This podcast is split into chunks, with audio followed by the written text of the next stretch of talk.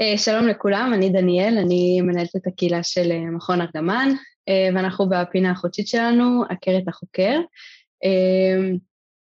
אז כמו ששמתם לב, הפעם יש לנו setting קצת אחר, אנחנו עושים את זה בזום, לא כי אנחנו עצלנים ואנחנו לא רוצים להיפגש בלייב, אלא כי היום יש לי אורח ממש מיוחד שמדבר איתנו מהקצה השני של כדור הארץ, עודד מרום, אז אני ככה אתן לך להציג את עצמך.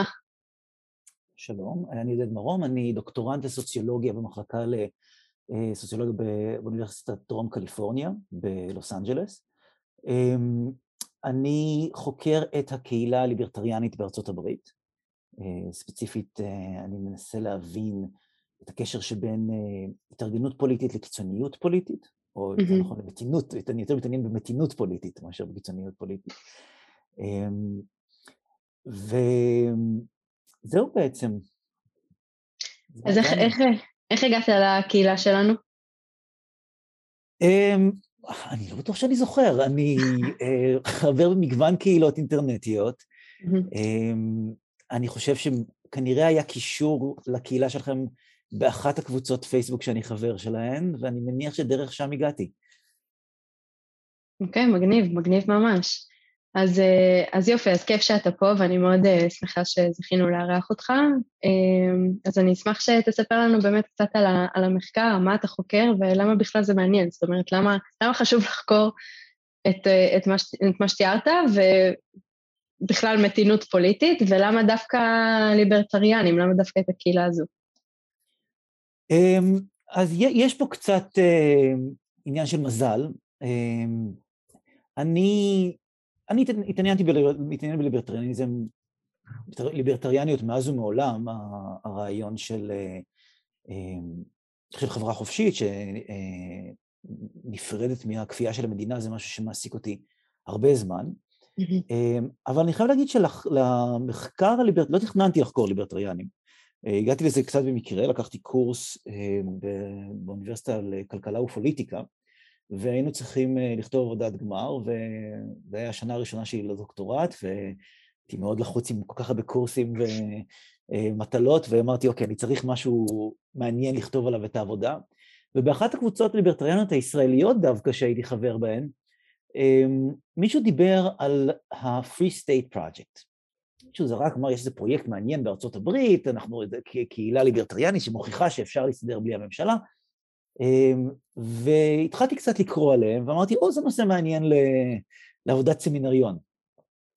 אה, אז התחלתי לעקוב קצת אחרי הקהילה, וקצת למדתי עליהם, כתבתי על זה עבודה סמינריונית, אה, מה שעשיתי, אבל זה מה שהדליק אותי. והסיפור עם הקהילה הזאת הוא מאוד, הוא מאוד מעניין, כי מדובר בחבר'ה שב... בואו נתחיל, הסיפור מתחיל ב-2001. ב-2001 בחור בשם ג'ייסון סורנס, היה דוקטורנט בייל, אה, פרסם מאמר באחד מהכתבי עת הליברטריאנים, שהוא אומר, תשמעו, יש לנו בעיה כליברטריאנים. אנחנו אה, מעטים ומפוזרים בכל רחבי ארה"ב. אנחנו תמיד מיעוט, והיכולת שלנו להשיג איזושהי השפעה פוליטית כמיעוט היא מאוד מאוד מוגבלת.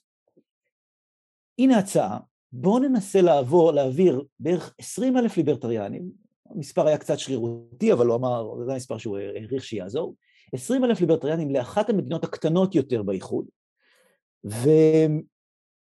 ונייצר איזשהו, לא בהכרח רוב, אבל קבוצה מספיק גדולה ומספיק מאורגנת, כדי שתוכל להשיג אה, השפעה פוליטית במדינה. עכשיו זה היה רעיון מופרך לחלוטין, מאוד, מאוד אמיץ, אבל באמת, מה הסיכוי שזה יקרה? אבל רצה המקרה, ובדיוק התחיל, האינטרנט התחיל להתפתח באותו זמן, והנושא תפס אה, את עניינם של ליברטריאנים שונים בכל מיני פורומים, והתחילו לדבר על זה. אמ, ופחות או ב-2003 ככה נוצרה איזה מין קהילה קטנה כזו שאמרה, תשמעו, זה לא רעיון רע, בואו ננסה לעשות את זה. והם הם, uh, התחילו לדבר בינם ובין עצמם uh, איך לעשות את זה ובעיקר לאן לעבור, עד שב-2005 הייתה הצבעה, והם אה, שתי המועמדות, שתי המועמדיות הסופיות היו אלסקה וניו-המשר, אבל אה, אלסקה נדחתה כי פשוט המזג אוויר שם הוא בלתי נסבל, אה, והם החליטו, הם החליטו על ניו-המשר. והם התחילו לעבור, וכשאני התחלתי לחקור אותם ב-2015, היו כבר בערך 2,500 ליברטריאנים שם.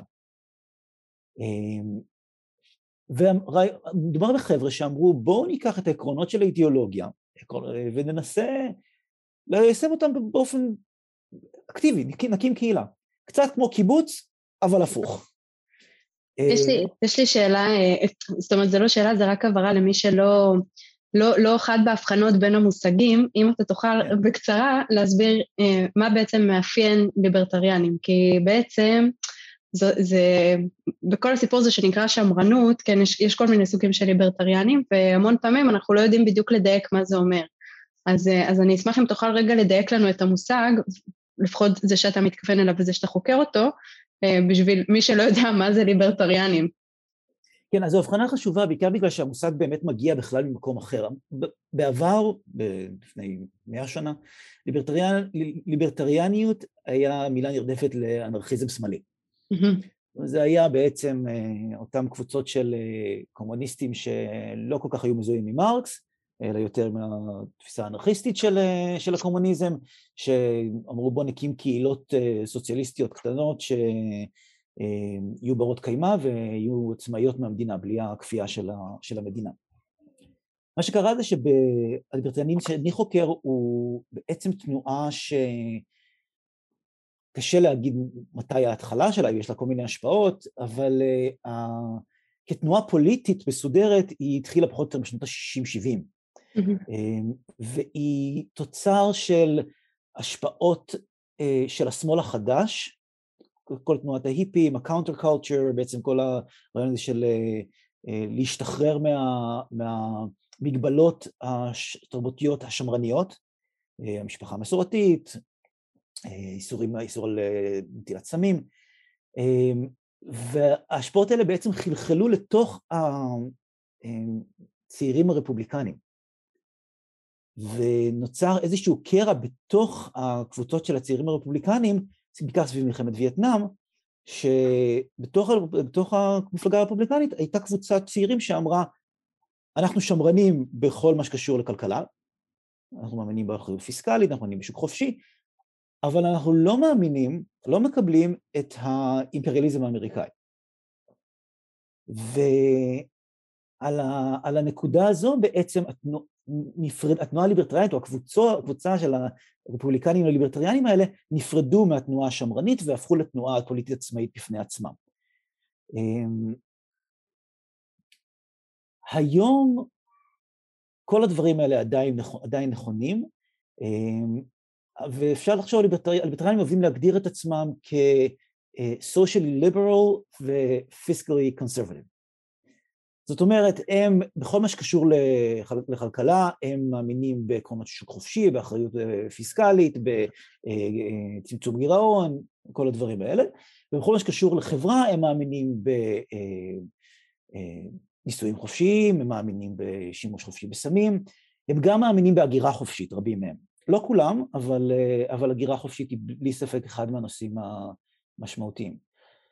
עכשיו, כל זה באמת בקווים מאוד מאוד מאוד כלליים, כי בתוך התנועה הליברטריאנית יש מגוון מאוד מאוד גדול, והרבה מאוד ליברטריאנים שפגשתי דווקא מאוד מאוד מאמינים במשפחה המסורתית, מאמינים שאנשים שהם נטולי משפחות לא צריכים בכלל לקבל זכות הצבעה, כי אין להם שום אחריות על העתיד, אה, והם הרבה יותר שמרנים במובן הזה.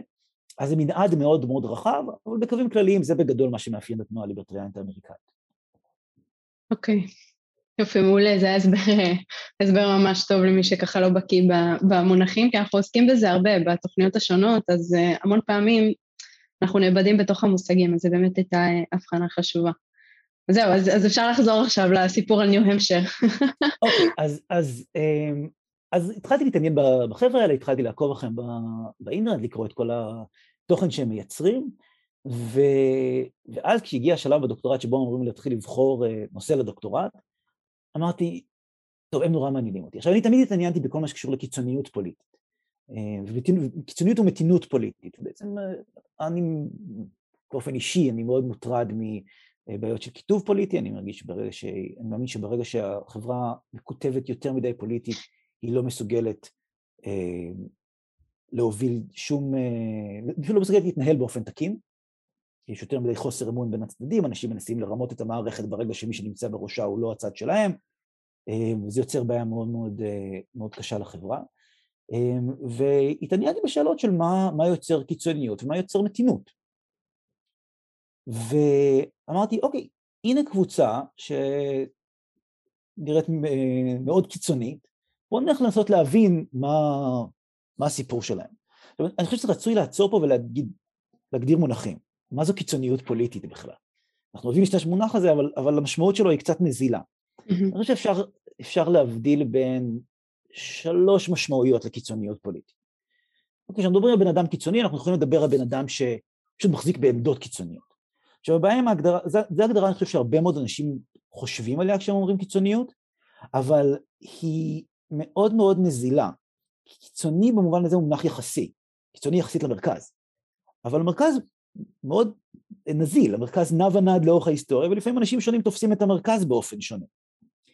אמ, אז זו הגדרה לא כל כך טובה למי שרוצה לחקור קיצוניות. שתי הגדרות אחרות שחוקרים של קיצוניות פוליטית משתמשים בהן, זה הנכונות להתפשר על האידיאולוגיה שלך. אומרים שאדם הוא קיצוני עם האידיאולוגיה, אם כל כך מאמין באידיאולוגיה שלו, שהוא לא מוכן לנוע ימינה ושמאלה, מסיבות פרגמטיות, למען שלום בית, שזה קשור מאוד לכיתוב פוליטי. לפעמים אני מאמין במשהו, אבל אני מבין שהצד השני לא מאמין בזה, אז אני מוכן קצת ללכת לקראתם, הם מוכנים קצת ללכת לקראתי, ואנחנו נפגשים איפשהו באמצע.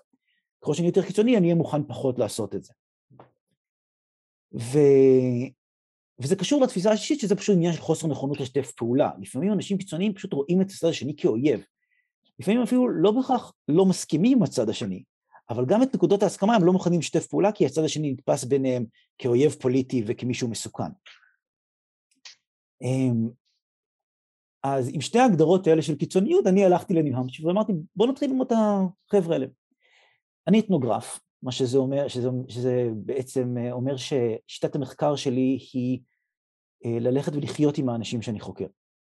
אני נוסע לשם, אני חי איתם תקופות ארוכות, אמ, לומד אותם, מתערה במה שהם עושים, הופך לאחד מהם, ובאופן הזה בעצם חווה את ה... מה זה אומר להיות ליברטריאן וקהילה ליברטריאנית במקרה הזה. ולמרבה הפתעתי, אכזבתי, גיליתי שהם לא כל כך קיצוניים. זאת אומרת, הגעתי לקהילה הזו של החבר'ה שהיו מוכנים לעקור את כל חייהם מאיפה שהם לא גרו, לעבור למדינה עם מזג אוויר די מחורבן רוב ימות השנה, נורא קר בניו-המשיר. אמ, ו... אבל פחות מאלסקה. פחות מאלסקה, זה נכון. אמ, ו... ויותר מזה, הם עברו לסביבה שהיא מאוד הומוגנית פוליטית, הם ממש חיים בקהילה שכולם חושבים כמוהם, ששני המדדים האלה, המדד הפסיכולוגי והמדד הסוציולוגי, אה, כמה אני מחויב לאידיאולוגיה ומה הסביבה, כמה הומוגנית הסביבה הפוליטית שאני חי בה, שני אלה אה, אמורים לחזות קיצוניות פוליטית. והגעתי להמשך וגיליתי שהם דווקא לא. הם מאוד מאוד מוכנים לשתף פעולה עם רפובליקנים, עם דמוקרטים, הרבה מאוד מהם רצים לפרלמנט המקומי, ל-House of Representatives של המדינה, כרפובליקנים או כדמוקרטים. וכל הנושא הזה היה מאוד מאוד מפתיע עבורי. מפתיע בגלל שהוא לא כל כך הסתדר עם מה שאנחנו, מה שהמחקר הסוציולוגי מספר לנו על אה, קיצוניות פוליטית. וזה מה, זה גרם לי, החזרתי מה, מהביקור הראשון שלי בניו בערך אה, בקיץ 2015, אמר, חזרתי למנחה שלי, אמרתי לה, תקשיבי, משהו פה לא מסתדר. החבר'ה האלה הם לא מה שציפינו שהם יהיו. אמ, ישבנו, ניסינו לבנות תוכנית מחקר, עכשיו אמרנו, אוקיי, הדרך היחידה להבין את זה, זה להשוות אותם לקבוצה אחרת של ליברטריאנים ולנסות להבין מה ההבדלים. אז מטעמי נוחות אמרתי, אוקיי, קבוצה הליברטריאנית הכי קרובה שיש לי פה זה הכי ליברטריאנים פה בלוס אנג'לס. יש פה קבוצה של ליברטריאנים, יש פה קהילה ליברטריאנית, אולי לא נכון לקרוא להם קהילה, יש פה אה, התארגנויות של ליברטריאנים מקומיות, אה, בעיקר סביב המפלגה הליברטריאנית אה, של, אה, של LA, אבל גם סביב כל מיני מועדונים. אה, אה, מכון מיזס נמצא פה בלוס אנג'לס, אמ, מיזס לצופים שלא מכירים הוא אה, כלכלן, בעצם אה, אבי הכלכלה לא יודע איך לתרגם את זה לעברית, אבל כלכלה צורנית, כלכלה שהיא מתעסקת במודלים תיאורטיים ופחות במחקר אמפירי, אבל הוא אחד האנשים המשפיעים ביותר על התפיסה הכלכלית היום, לכל אורך הדיסציפלינה. כן. אנחנו לומדים עליו הרבה, אנחנו מאוד אוהבים גם את מיזוס, הוא האב הרוחני של, אב, אב של, של הייק בעצם, הייק הרבה מתבסס עליו, אה, ובכלל, אני חושבת שהוא אחד הכלכלנים, זאת אומרת, הוא גם ביסס ממש טוב את, את הסיפור למעשה התיאורטי, אבל גם הוא הצביע שאת הכי טוב מבין כולם, למה התכנון מרכזי לא יכול לעבוד. וזה, וזאת הגדולה הכי הכי הכי משמעותית שלו, של מיזס. כן, אין ספק שמדובר בכלכלן מבריק, מאוד מאוד משפיע. אמ, הוא האב הרוחני של אה, הייק מצד אחד ושל אה, מארי רוסברט מצד שני. ובמובן הזה הוא גם האב הרוחני של התנועה הליברטריאנית, כי התנועה הליברטריאנית מאוד מאוד מאוד מושפעת ממארי רוסברט. אה, קצת פחות מהייק, כי הייק בסופו של דבר כן האמין שלמדינה יש תפקיד מרכזי בניהול נכון. הכלכלה. אז מכון, אז אה, הרבה מאוד ליברטריאנים מת, מת, מת, מתגודדים סביב מכון מיסס פה בגלל, ה, בגלל ההשפעות האלה, או סביב עוד מגוון של מועדונים שמגיעים לשם בשביל לשמוע הרצאות לליברטריאנים, להתווכח על רעיונות ליברטריאנים אה, וכולי וכולי. אה, אז התחלתי ללמוד גם אותם, ובמשך חמש שנים הייתי נוסע הלוך חזור אלי ניו המשיר, אלי ניו המשיר, ובעצם משווה בין שתי הקבוצות הליברטריאניות האלה. ומה שראיתי, מה שגיליתי זה שבעוד שהליברטריאנים בניו המשיר, יש להם איזו מין תפיסת עבודה כזו שהם מוכנים לשתף פעולה עם רפובליקנים ודמוקרטים על מגוון נושאים, החבר'ה פה ב-LA, לא. החבר'ה פה ב-LA תופסים את הרפובליקנים ואת הדמוקרטים כיריב פוליטי שצריך לנצח, ולא רואים מקום לשיתוף פעולה. מבחינתם לשתף פעולה עם, ליברט... עם רפובליקנים ודמוקרטים זה לחזק את המפלגה הדמוקרטית ורפובליקנית, שמה שאומר שאתה מעביר אליהם מצביעים על חשבון מצביעים שיכולים להצביע לך. זה הפאזל, זה, זה, זה המסתורין שהמחקר שלי מנסה להבין בעצם. מה, למה הקבוצה ההומוגנית פוליטית, עם האנשים המחויבים אידיאולוגית שהיו מוכנים לעבור לניו המשיר, למה דווקא הם מפגינים מתינות פוליטית, בעוד שהחבר'ה שחיים פה אה, נפגשים אחת לחודש במקרה הטוב עם אה, ליברטריאנים אחרים, ורוב הזמן פשוט מעורבבים עם אה, רפובליקנים ודמוקרטים, למה הם מפגינים קיצוניות פוליטית? אמ, ומה שמצאתי, התשובה ש... שאני מוצא, היא מאוד שמרנית. אמ, במובן שנראה שהכל מאוד מאוד קשור להתארגנות הקהילתית בניו המשיר. אמ, ואני אומר שהיא מאוד מאוד שמרנית, כי זה בעצם, אני מתייחס להבדל שבין פוליטיקה שמבוססת על, אה, על קהילה ומסורת ויחסים בין אנשים, לבין פוליטיקה שמבוססת על אידיאולוגיה, אמ, שזה מה שקורה פה ב-LA. ומה שאני מוצא, מה שקורה בניו המשיר זה משהו מאוד מאוד מעניין. זה קשור לאופן שבו קשור לאופן שבו אה, מארגנים פוליטיים בונים לעצמם את הצוות שמוביל פעולה, פעילות פוליטית. פוליטיקה בסופו של דבר היא פקטור של התארגנות. אם אנחנו רוצים עכשיו ל- ל- לעשות איזשהו שינוי פוליטי, אנחנו צריכים להיות מסוגלים לארגן קבוצה של אנשים, לעבוד ביחד כדי להניע את השינוי הזה. בדרך כלל יש לנו מה שאנחנו קוראים לו political organizers, אנשים שיותר אה, מעורבבים פוליטית, יותר מקושרים, והם בונים את הקבוצה הזו, בונים פרויקטים פוליטיים ומגייסים אנשים פעילים לפרויקטים שהם צריכים. עכשיו, פה ב-LA, המארגנים הפוליטיים עובדים בסביבה מאוד מאוד מסוימת. כל המפגשים החברתיים פה של הליברטריאנים הם בפגישות של המפלגה הליברטריאנית, של מועדונים ליברטריאנים, של מכון מיזס, כל מיני אירועים שהכותרת שלהם היא בוא אם אתה מתעניין בנושאים ליברטריאנים.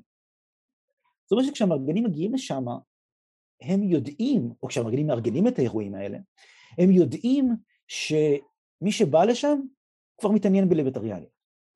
זאת אומרת, זה כבר משהו שיש לו איזשהו, איזשהו, איזושהי תשוקה, אליו.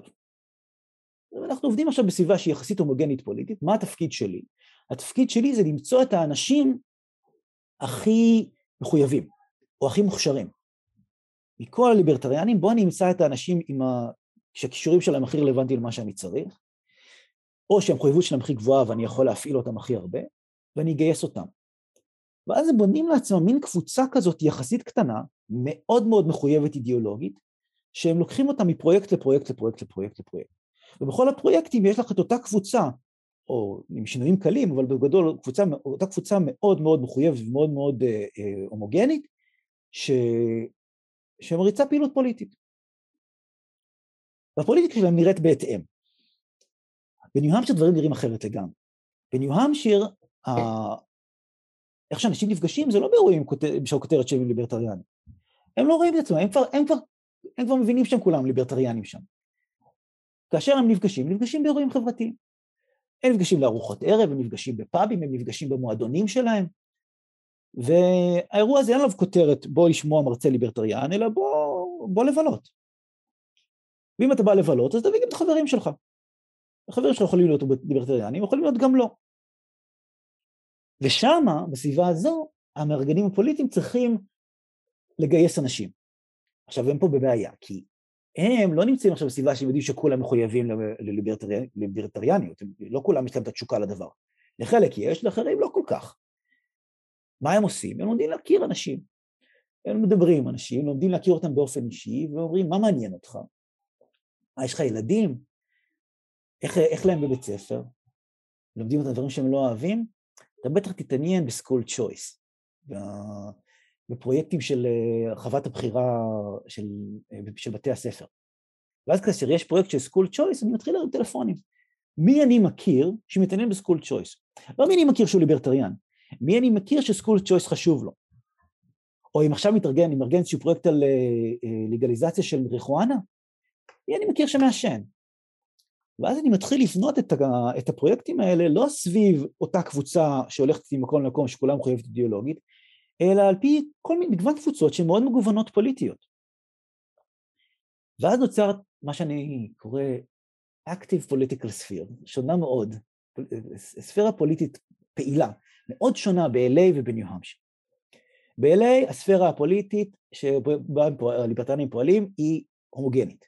כולם שם ליברטריאנים, כולם שם הכי, ליברטריאנים הכי מחויבים ש, שיש, וככה הם חושבים על פוליטיקה. בניו המשיר הספירה הפוליטית הפעילה היא שונה בתכלית.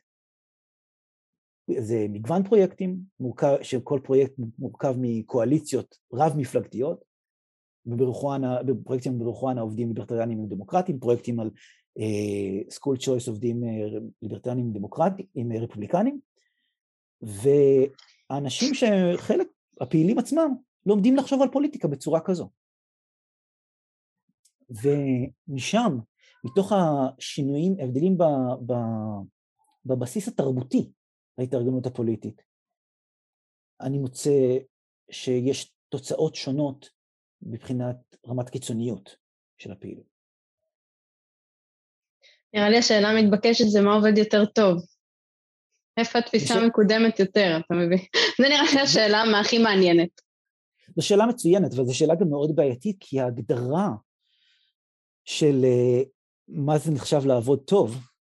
שהם מצליחים לקדם את האידיאולוגיה. אבל, אבל זה, זה, בדיוק, זה בדיוק העניין. המדדים למה מה אומר, מה זה אומר שהצלחנו, שונים, הם, הם מוגדרים על בסיס הקונטקסט התרבותי שבו, אנחנו, שבו הם פועלים. כי החבר'ה פה ב-LA, מבחינתם הצלחה, זה להכניס מועמדים, מה שאנחנו קוראים ביג אל, ליברטריאנס, למשרדים מקומיים. זאת אומרת, ל-local offices. מבחינתם, אם הצלחנו לבחור מישהו למועצת אה, שכונה שהוא חבר מפלגה, זו הצלחה. אם הצלחנו לבחור מישהו שהוא לא חבר מפלגה אלא הוא דמוקרט, זה כישלון. כן. בניו המפשייר, זה שהצלחנו לבחור מישהו שהוא אולי דמוקרט, אצלם זה לא בדיוק מועצות שכונות, זה מועצת, אה, מה שנקרא wards, אבל אם הצלחנו לבחור מישהו ל ward המקומי, זה לא כל כך משנה אם הוא big L ליברטריאן או לא, זה משנה מה הדעות שלו. אז מבחינתם, המדדים שלהם להצלחה הם מאוד שונים. עכשיו, את אומרת, את יכולה לשאול אותי, בסדר, אוקיי, אז הם אומרים חשוב להכניס ביג אל ליברטריאנס, הם אומרים חשוב להכניס אנשים שהם שמאל אל ליברטריאנס, או שיש להם דעות ליברטריאניות, אבל בסוף, מי הופך ליותר ליברטריאן? זו שאלה מצוינת, אבל מאוד קשה לק... למדוד אותה, בגלל שיש הרבה מאוד הבדלים אה, אה, בתנאי הפתיחה. ניו-המשיר בתנאי הפתיחה שלה היא יותר ליברטריאנית מ-LA.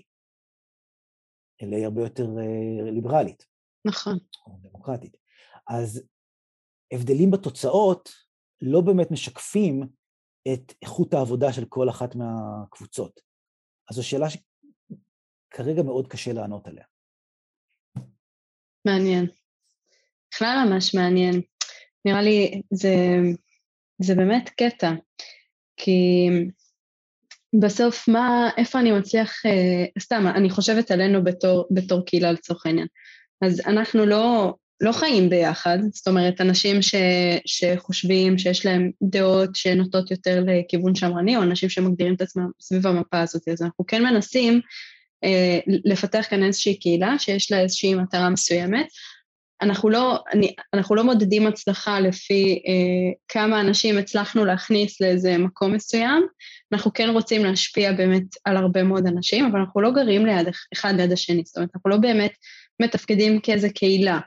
ו- ו- ובגלל זה זה נורא מעניין, כי סביב הדברים שאתה אומר, אני, הדבר הראשון שחשבתי עליו זה, אוקיי, מה אני צריכה לעשות כדי להצליח לייצר קהילה שהיא קהילה משמעותית? יכול להיות שצריך לזנוח רגע את הניסיון לשכנע אנשים להאמין באידיאולוגיה שלך, יכול להיות שזה בכלל חשוב, כאילו מה זה משנה? אם בסוף יש נקודות מאוד מאוד מסוימות שאנחנו מסכימים עליהן, אז אולי, אז אולי פה צריכה להיות העבודה שלי, בלי בכלל, בלי לזהות את עצמי באיזה מקום, באיזה מחנה. אני חושבת שזה באמת נורא מעניין, יכול להיות שזאת הדרך הטובה ביותר לעשות דברים, הדרך הפרגמטית, אבל, אה, אבל אי אפשר לדעת את זה אם אתה לא מצליח לבחון בסוף את התוצאות בפועל. אז... אני אה, חייב להגיד, אני, אני, אני נוטה להסכים איתך, אני, אני גם, אני אגיד יותר מזה, גם מבלי לבחון, לבחון את התוצאות בפועל, אנחנו יכולים לשאול את עצמנו מה אנחנו רוצים להשיג. מה בעצם המטרה של אה, כל תנועה, לא רק תנועה שמרנית, זה כל, כל תנועה שרוצה לקדם רעיונות מסוימים בחברה. האם המטרה היא להכניס אנשים מסוימים משלנו למערכת, או האם המטרה לקדם אה, משימות מסוימות? האם יש לנו רשימת משימות שאנחנו רוצים להשיג? כי אם המטרה היא לקדם אנשים מסוימים למערכת, אז כן, יש המון המון היגיון בלהפוך את הפוליטיקה לכמה שיותר לעומתית. אנחנו נגדם ואנחנו יכולים לנצח רק אם הם נכשלים. כן. Okay. אוקיי? לעומת זאת, אם המטרה שלנו לקדם רעיונות מסוימים והישגים פרקטיים מסוימים, דווקא שם יש הרבה יותר מקום ללשאול, אוקיי, מי, יש לו גם אינטרס לקדם את אותם רעיונות ואת אותם, אה, אה, אותן משימות פרקטיות. ואז יש מקום יותר לחשוב במונחים של שיתוף פעולה. זה לא כל התמונה. כי אחד הדברים שאנחנו יודעים זה שלקיצוניות וללעומתיות יש יתרון מאוד מאוד גדול בגיוס פעילים. אנשים קיצוניים ואנשים אה, שאידיאולוגיה בוערת בדמם, מוכנים להקריב, להשקיע יותר זמן ומשאבים בשביל האידיאולוגיה הזאת. ואז כשאת צריכה להפעיל אותם, יותר קל לך למצוא אנשים שיהיו מוכנים ללכת איתך בגשם להפגין, או להתקשר, להרים 100 טלפונים לאנשים בשביל שילכו להצביע. זה יותר קל. אמ, זה, ואפשר לעשות את זה עם צוות יותר מצומצם, וזה היתרון. אה, זה, זה ה, כל ההתמקצעות של התנועות הפוליטיות, זה, זה חלק ממה שמאפיין אותה. זה הסתמכות על צוות יותר מצומצם, שיכול לעשות יותר בפחות כסף. התארגנות קהילתית לוקחת יותר זמן, אה, היא פחות אה, אמינה, היא, היא נשענת יותר על אה, מה שאני קורא רשת רחבה. צריך להכיר הרבה יותר אנשים, להכיר אותם באופן הרבה יותר אינטימי, לדעת מה אכפת להם, מה מפריע להם, מה חשוב להם, ו... ועל בסיס זה לבנות uh, תנועה פוליטית. אני נוטה להגיד שהתנועה הפוליטית הזו היא קודם כל יותר עממית, מן הסתם, אבל גם יותר שמרנית. כי מה שמניע אותה זה הבעיות האמיתיות שאנשים מתמודדים איתן ביום-יום, והקשרים האמיתיים שהם בונים אחד עם השני, ולא המחויבות לאיזושהי אידיאולוגיה אבסטרקטית שקיימת בספרים שהם קראו. זה מאוד מעניין, אני חושבת שגם בדברים שלך יש בעצם הצדקה גם באמת לדברים פרקטיים, כמו מתן יותר, סתם אפשר לראות את זה למשל בישראל, שבסוף מי שמקבל את רוב ההחלטות זה, זו הממשלה, ויש מעט מאוד סמכות לרשויות המקומיות, ודווקא הרשויות המקומיות הן בדיוק אלה שיכולות לקבל החלטות הרבה יותר קרובות לאזרחים, או מכירות בצורה יותר טובה את האזרחים, יכולות גם באמת לפתור בעיות אמיתיות שאולי הממשלה לא, לא יודעת להתעסק איתן, כי באמת זה איזה ארגון גג מאוד מאוד גדול. אז דווקא בתוך הדברים שלך אני מוצאת אה, אה, חיזוק לעניין הזה. אה, אני מסכים, אני, אני, אני מסכים בהחלט, יש, אה, יש ערך עצום לפוליטיקה מקומית, ששום, שככל שאת מתרחקת מהפוליטיקה, מהפוליטיקה המקומית, את בהכרח חייבת להישען יותר ויותר על אה, רעיונות אבסטרקטיים ופחות ופחות ופחות על, על הפרקטיקה של היומיום. אמ, מה הדרך לעשות את זה זו שאלה מאוד טובה, אבל, אבל אני נוטה להסכים, אני נוטה להסכים שלקהילות מקומיות יש כנראה יותר הבנה למה הבעיה שלהם. השאלה, השאלה היא, את יודעת, איך, איך, איך שלטון מרכזי צריך ל...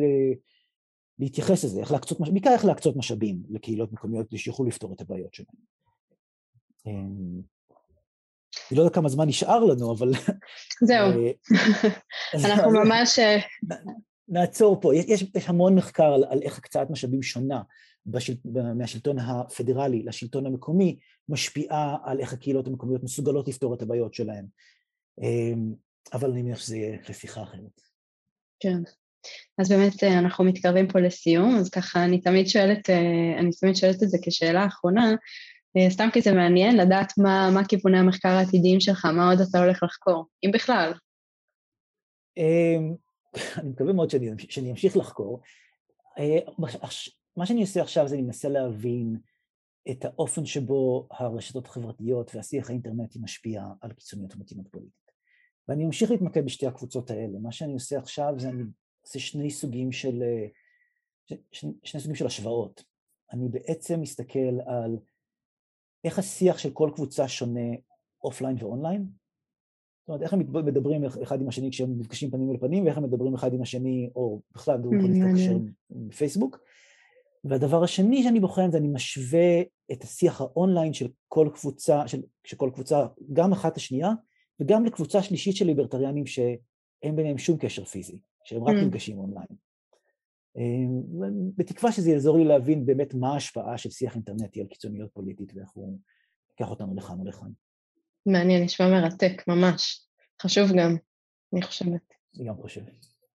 טוב, תודה רבה לך, איזה כיף שלי היה מאוד מעניין, אני חושבת שהייתה שיחה מרתקת, ממש גם עם אימפלמנטציה אמיתית משמעותית על החיים. אה, אז תודה רבה שהסכמת, שהסכמת לבוא, ו... וככה, אפילו, אה, למרות הפרשי הזמנים, אה, להתארח. וזהו, אז אני אזמין את כל, את כל מי שחוקר דברים מעניינים ורוצה לספר לנו על מה הוא חוקר, דברו איתי, אני אשמח, אני חושבת ש, שהמתן במה הזה לחברי הקהילה שלנו הוא ממש משמעותי, כדי שגם נכיר אחד את השני ונראה את ההשפעות על, השד, על השדות המחקריים סביב, סביב הנושאים שמעניינים אותנו. תודה רבה, וזהו.